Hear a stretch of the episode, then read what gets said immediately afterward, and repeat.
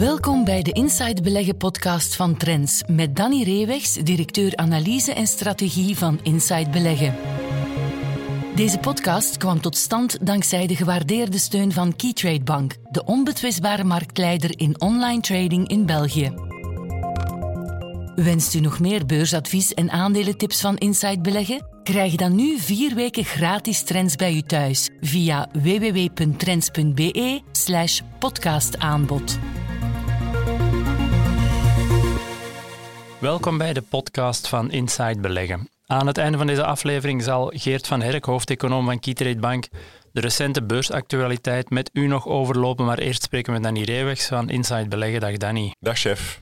Ja, Danny, jij hebt in de recente analyse uh, eens gekeken naar de Japanse beurs. Die ligt al jaren op apengapen, min of meer, maar dat maakt ze daarom niet minder interessant volgens jouw analyse. En het eerste wat ik daaruit leer is bijvoorbeeld dat inflatie in het geval van Japan misschien wel een, een goede zaak zou kunnen zijn beursgewijs. Hoe zit dat precies? Ja, wij zitten te kreunen onder die torenhoge inflatie van 10% en meer in Europa en, en ook in de Verenigde Staten. En, en de centrale banken moeten dan heel fors ingrijpen. Dat is een heel ander verhaal in Japan waar de inflatie nu ongeveer 2,5% is. En dat is een, eigenlijk een excellente zaak. Mhm.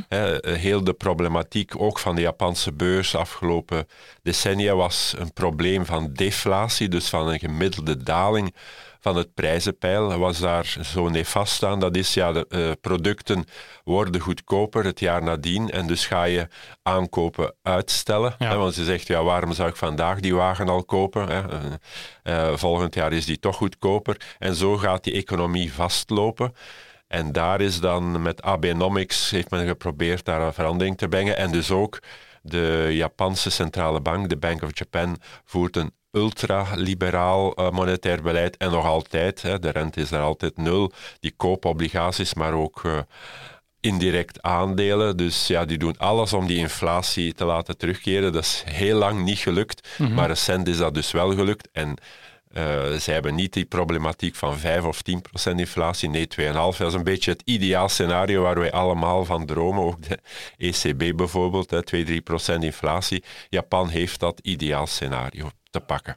Dus op monetaire vlak ziet het er al goed uit. Maar als we dan gaan kijken naar de wisselkoers van de yen ten opzichte van andere munten, staat wel serieus onder druk. Nu, je zou kunnen zeggen, voor een exportland als Japan is dat misschien een goede zaak. Dus die afstraffing van de yen hoeven we ook niet per se als een nadeel te beschouwen. Absoluut niet. Het is die afstraffing van de yen die ook bijdraagt tot de creatie van inflatie. Ah, wij hebben een zwakke euro ten opzichte van de dollar, maar dat is een probleem, want wij hadden al hoge prijzen, we hebben die alleen maar verder opgedreven, maar Japan had die situatie niet. En dus de zwakke yen is sowieso goed voor creëren van inflatie. En twee, heel veel beursgenoteerde bedrijven in Japan, de grote, zijn allemaal nog exportgericht. De Sony's, de Toyota's van deze wereld hebben die exportmarkten nog altijd nodig. En dan helpt het natuurlijk dat je een zwakke munt hebt om meer te kunnen eh, exporteren. Zeker in een verzwakkende, afkoelende wereldeconomie is dat een, een pluspunt.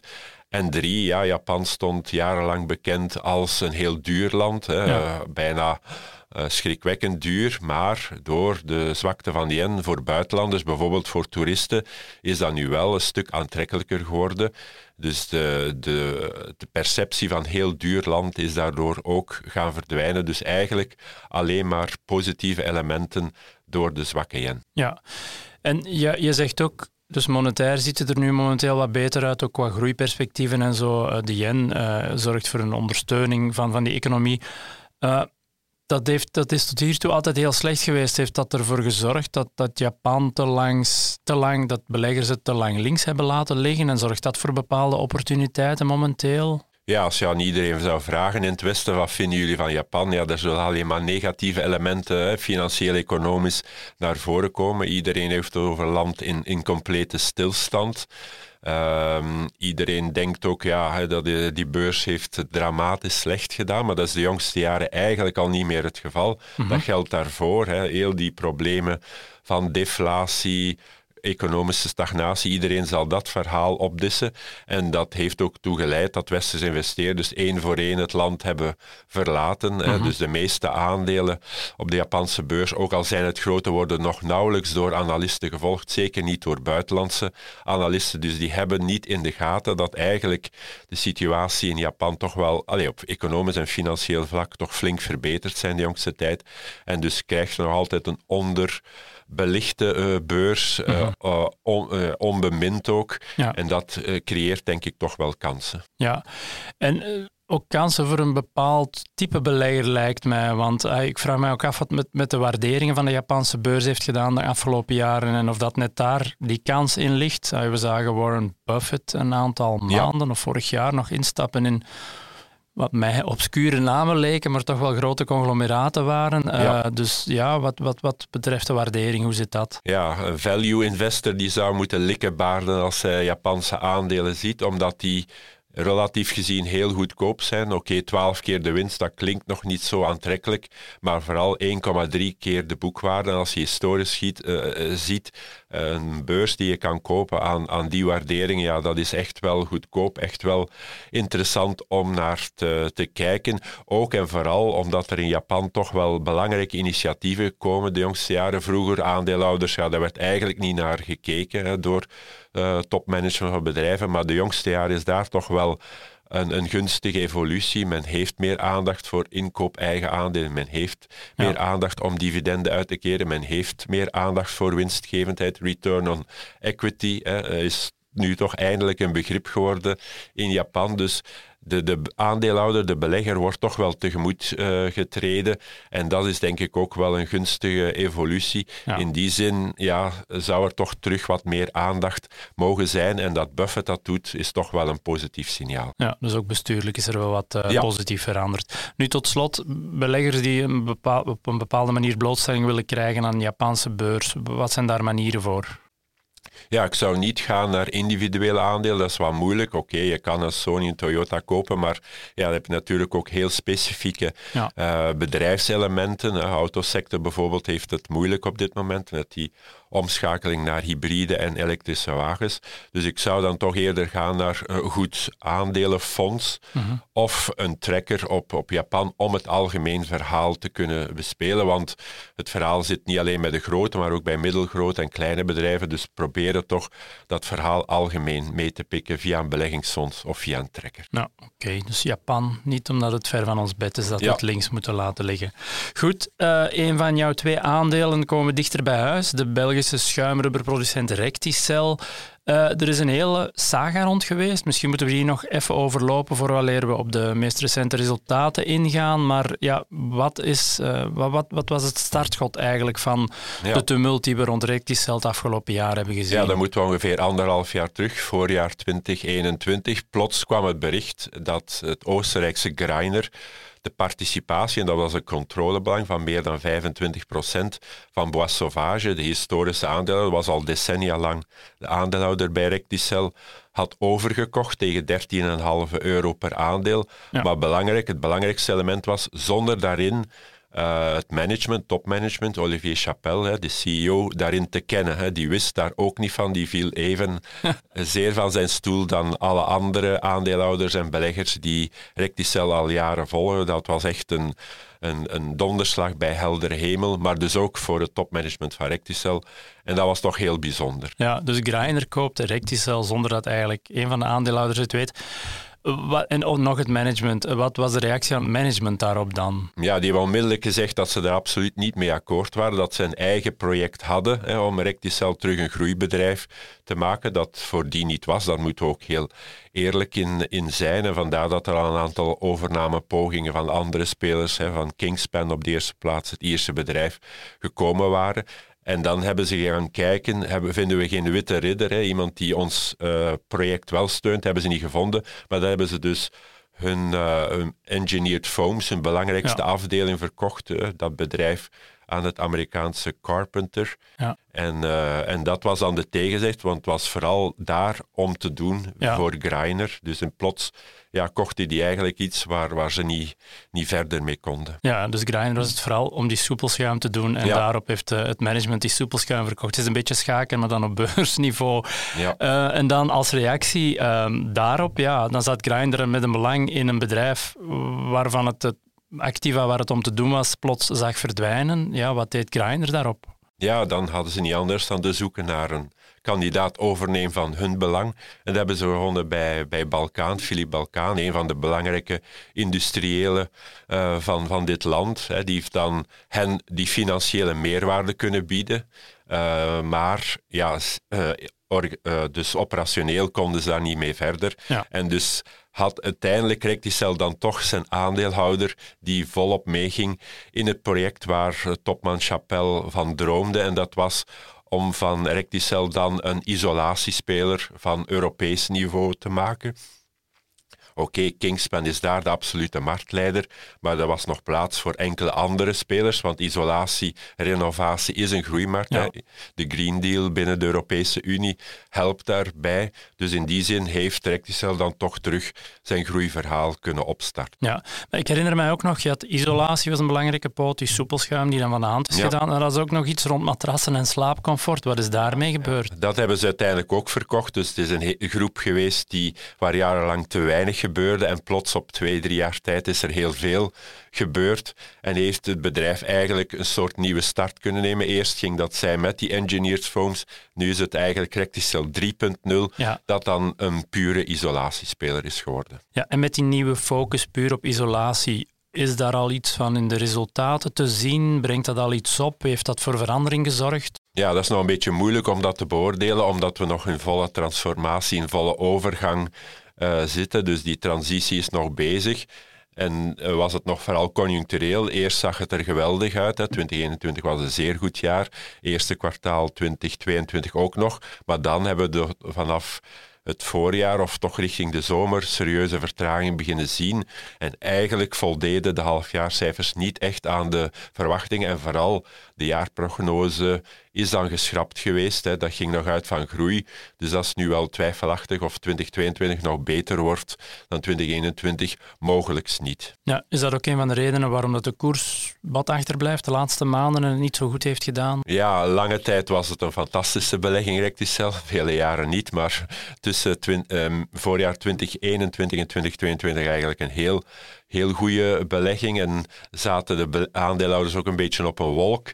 En die is dan teruggekeerd met de economische groeivertraging. Oké, de lange termijn eh, tendens hè, met renovatie zit je goed met, eh, als isolatiespeler, maar op korte termijn. En eerst was er de winstwaarschuwing van Kingspan, denk r- rond begin van de zomer, die toch al eh, een wake-up call was voor de aandeelhouders van Recticel. En dan dus de halfjaarcijfers die niet aan de verwachtingen konden voldoen. En voor de eerste keer dat analisten ook gingen in hun eh, advies gingen verlagen, Ja. heb je toch wel een terugval gehad. En eigenlijk zitten we nu terug op het niveau waar Greiner zijn Bois Sauvage heeft uitgekocht. Ja, en daarmee is de cirkel rond. Maar de lange termijn perspectieven blijven nog wel eh, rechtop staan. Nee, perfect. Met het tweede aandeel eh, blijven we ook in eigen land bij de Belgische biotech-specialist Mitra. Het heeft twee middelen waar het op inzet. Enerzijds Estelle, anderzijds Donesta. Om te beginnen met Estelle, want dat is al gecommercialiseerd een tijdje Ja. terug. Eh, welke eerste resultaten zien we daar nu van? Hoe verloopt die commercialisering? Ja, dat is gebeurd in 2021, nog in volle COVID-periode. En dat heeft natuurlijk de opstart wel bemoeilijkt. Hè. Je kan moeilijk de baan op als verkoper eh, als met een nieuw product. En dat moet je aan, aan iedereen kunnen voorstellen. Dus er zit toch wel vertraging op. En ja, tot nu toe zijn die cijfers niet geweldig. Ze zijn ook niet archi slecht, maar het blijft toch algemeen nog eh, onder de verwachtingen. Het gaat nog altijd om een aantal miljoenen per, eh, per kwartaal.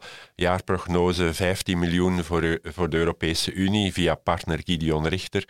35 miljoen dollar via Main Farmer in de Verenigde Staten. Ja, dat is nog zeker geen, eh, nog verre van een blockbuster Ja. als er ooit komt.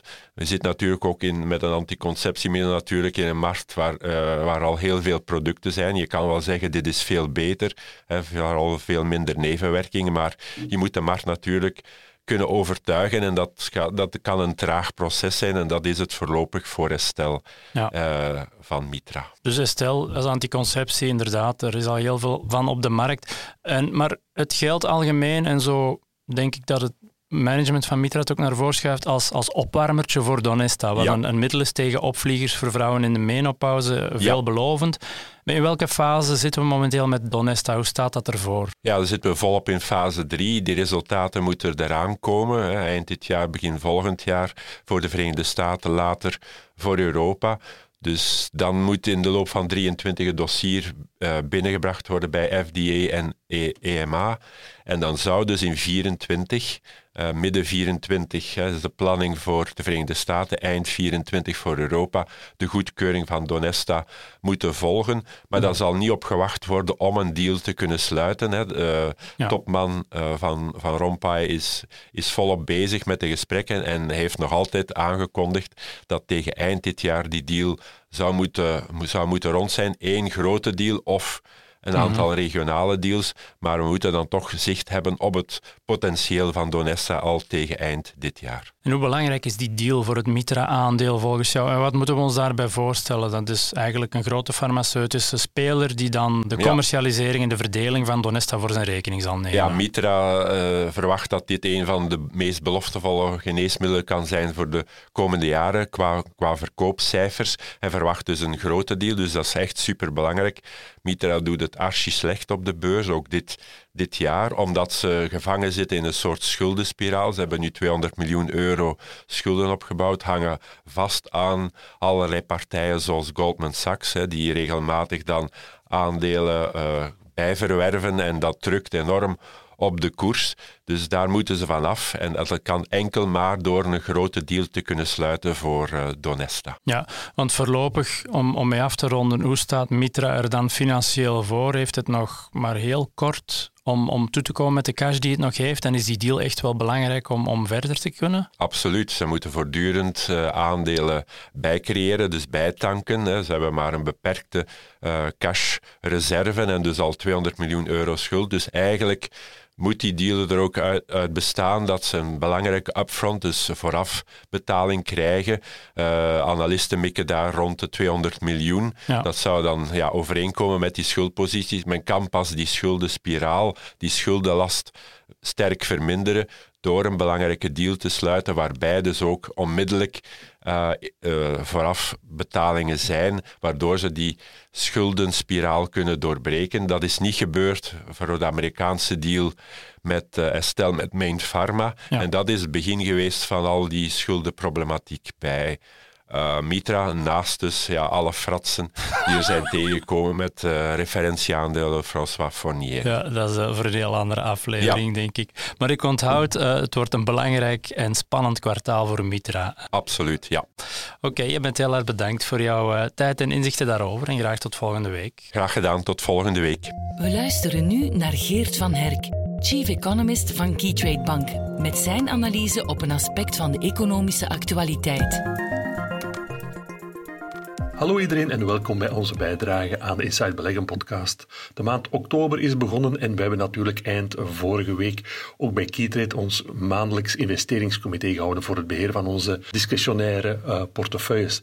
En daaruit zijn toch een aantal interessante conclusies naar voren gekomen. Ik denk de belangrijkste conclusie die wij beleggers op dit ogenblik willen meegeven, is dat de inflatie toch wel een piek, een plafond lijkt bereikt te hebben.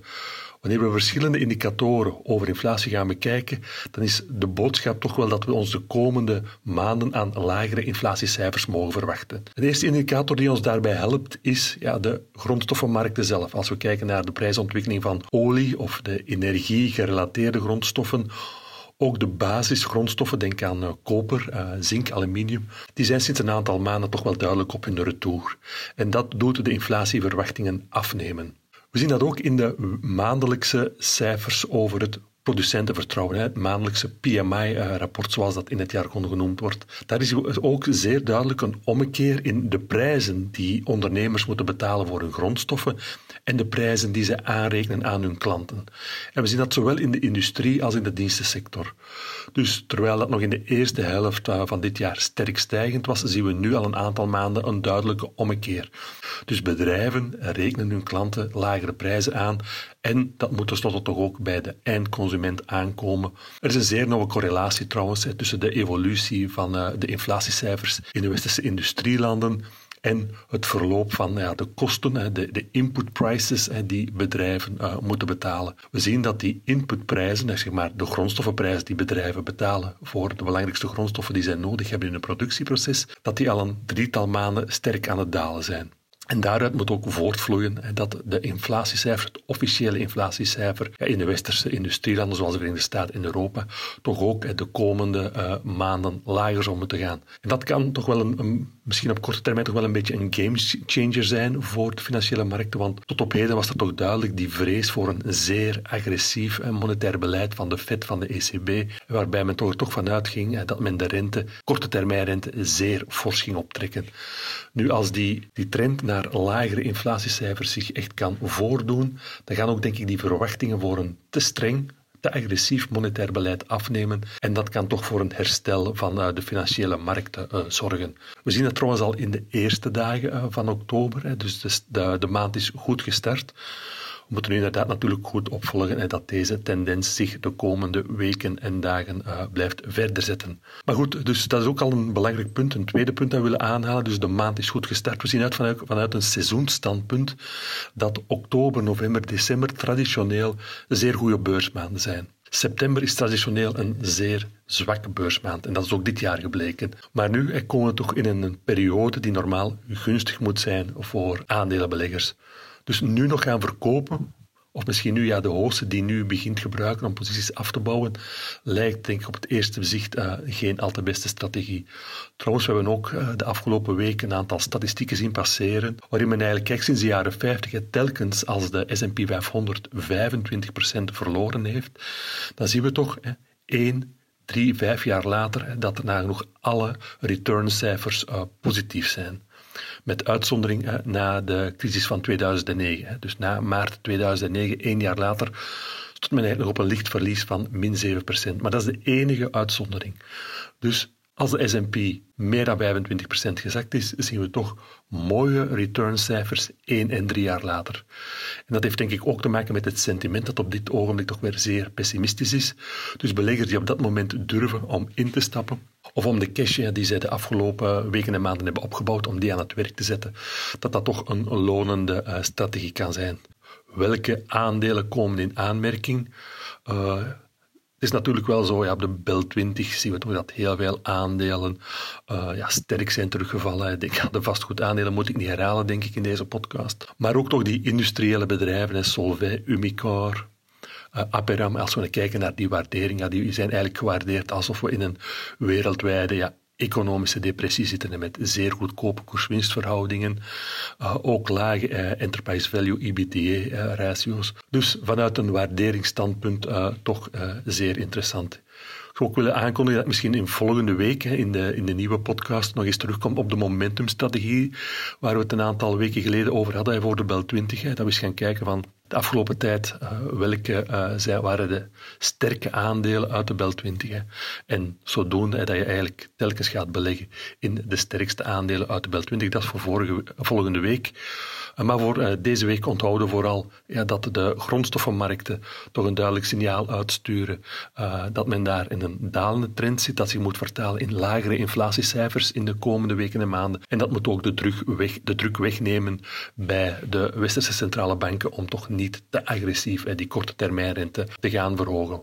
Bovendien zijn we ook in een gunstige uh, seizoensperiode gekomen voor aandelenbeleggers. Dus uh, laat ons hopen dat die eindejaarsrally zich manifesteert dit jaar. Goed, dat was voor deze week. We horen elkaar opnieuw volgende week. Tot zover deze aflevering van de Inside Beleggen podcast. Meer tips, adviezen en analyses voor uw beleggingen leest u in Trends. Ga naar www.trends.be slash podcastaanbod en krijg vier weken gratis trends bij u thuis. Volgende week zijn we er opnieuw. Deze podcast kwam tot stand dankzij de gewaardeerde steun van Keytrade Bank, de onbetwistbare marktleider in online trading in België.